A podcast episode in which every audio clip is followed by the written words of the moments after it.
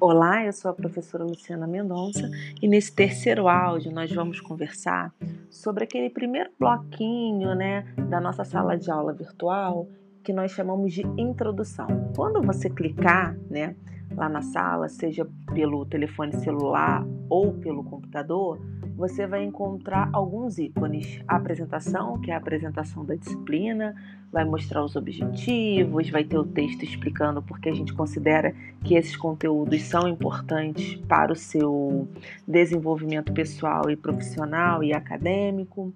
Logo em seguida, o plano de ensino, que é o documento que norteia todo o planejamento dessa disciplina, né? Então, cada disciplina ela tem um plano de ensino que a gente apresenta antes de iniciar a produção, descreve quais são os conteúdos pedagógicos, quais são os objetivos que a gente pretende alcançar, quais são as temáticas, qual é a bibliografia, qual é a metodologia que nós vamos utilizar e as atividades avaliativas.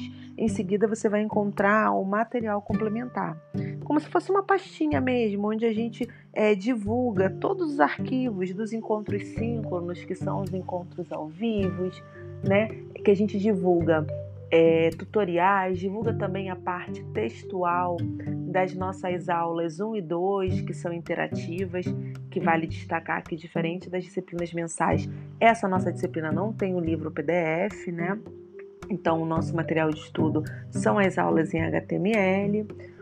O questionário sociocultural, que são várias perguntas de múltipla escolha que nos ajuda a entender o seu perfil e ir melhorando né, uma oferta de educação mais próxima às suas necessidades. E o Bem-vindos ao Campo Digital da Faculdade Unileia. Ali você pode ter uma oportunidade, né, com a parceria do Unibot, que é o nosso robozinho, de conhecer várias informações, setores da nossa Unileia.